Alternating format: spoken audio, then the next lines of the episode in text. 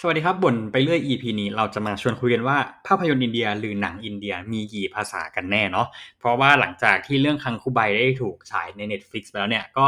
เรียกว่าเป็นหนังที่สร้างกระแสให้กับในประเทศเราได้อย่างมากเลย แน่นอนนะครับว่าหลายคนอาจจะคิดว่าเฮ้ยอินเดียเขาก็ต้องมีภาษาอินเดียเป็นภาษาหลักของเขาอยู่แล้วสิเออแต่จริงๆแล้วมันอาจจะไม่ใช่อย่างนั้นก็ได้นะ เพราะว่าอินเดียนะครับมันเป็นประเทศที่ค่อนข้างใหญ่มาก แล้วมันจะมีความแตกต่างกันทางด้านเชื้อชาติเนี่ย โอ้โหค่อนข้างจะเยอะเลยทีเดียว จริง ๆ แล้วครับ อินเดียเนี่ยเป็นรัฐที่หรือหรือเป็นประเทศที่แบบว่าไม่ได้มีภาษาประจำชาติที่เป็นแบบตายตัวนะ ด้วยความที่ว่าเขาอะมีภาษาราชการถึง 22 ภาษาเลย ซึ่งจะถูกใช้ในแต่ละรัฐที่มีความแบบแตกต่างกัน จะมีความเป็นท้องถิ่นพอสมควรอย่างเงี้ยโดยหลักแล้วครับมันจะมีประมาณ 10 รัฐนะที่เขาจะใช้ภาษาฮินดีเป็นภาษาราชการเหมือนกันแต่ว่า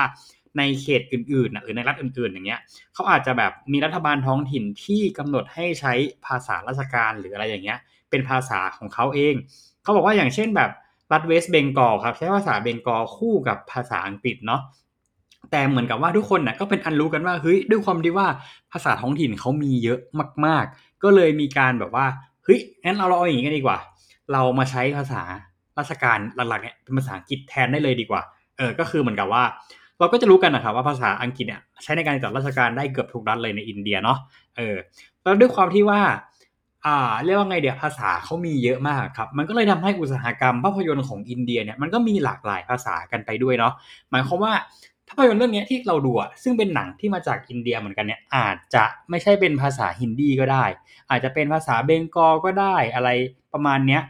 เพราะว่าแต่ละภาษาครับก็จะมีความแตกต่างกันเออ มันจะมีความแตกต่างกันมากอยู่แล้วเนาะเกี่ยวกับเรื่องวัฒนธรรมเอ่ยการเป็นอยู่เอ่ยชีวิต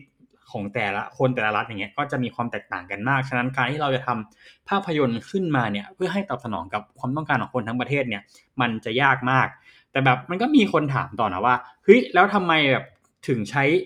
ทำไมหนังที่แบบเป็นภาษาฮินดีอะฮินดีอะถึงแบบว่ามีเป็นภาษาที่แบบว่าได้รับความนิยมมากในการทำเป็นภาพยนตร์อย่างเงี้ยจริง ๆ แล้วครับ ต้องบอกก่อนนะว่า ภาษาเนี้ยมันเป็นภาษาที่เหมือนกับว่า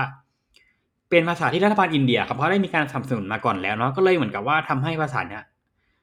เหมือนจะกลายเป็นภาษาประจำชาติให้ได้อะแต่ว่าสุดท้ายแล้วก็เลยแบบ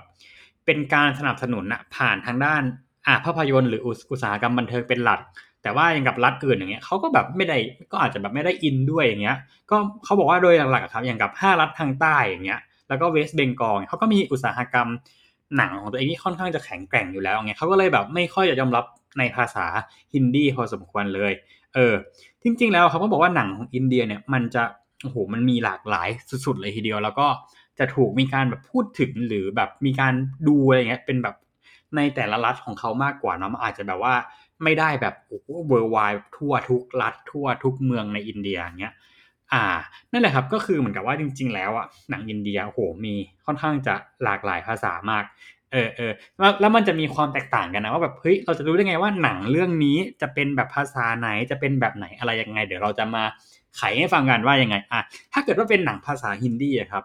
โดยฮินดีเนี่ยจะใช้อยู่กับแบบเหมือนกับทางตอนเหนือหน่อยๆนะของอินเดีย ส่วนพระเอกนางเอกเนี่ยหน้าก็จะมีความคล้ายๆกับทางแบบพวกยุโรปฝรั่งพวกทางแบบอิตาลีสเปนประมาณนี้ครับส่วนภาษาทมิฬนะครับก็จะเป็นทางรัฐทางใต้ เขาบอกว่าพระเอกหรือนางเอกเนี่ยจะค่อนข้างจะมีผิวที่ผิวเข้มๆหน่อยๆ ก็คือผิวอาจจะแบบผิวดำผิวสีอย่างเงี้ยเออ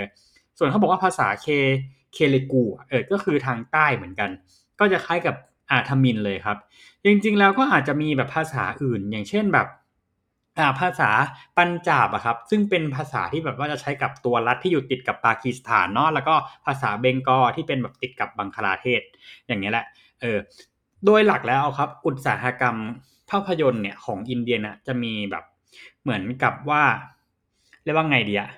เอออยู่ที่เมืองมุมไบเนาะเออเขาจะเป็นแบบเหมือนกับบอลิวูดอะก็คือจะมาจะเกิดจากเมืองมุมไบเออแล้วก็จะใช้ภาษาฮินดีเนี่ยเป็นภาษาในการสร้างภาพยนตร์ขึ้นมา แต่ว่า ก็จะมีความขัดแย้งต่อนะ ภาษาราชการในในเนี่ยในรัฐเนี้ยดันเป็นภาษามาราถีเห็นว่ามันค่อนข้างจะงงหน่อยๆอย่างเงี้ย เออ ก็ต้องบอกก่อนนะครับว่ามันส่วนหนึ่งอะเนาะที่มันมีความหลากหลายขนาดนี้เนื่องด้วยแบบระบบการปกครองด้วยนะตรงนี้เราจะแถมให้เลยละกันก็เหมือนกับว่าอินเดียครับ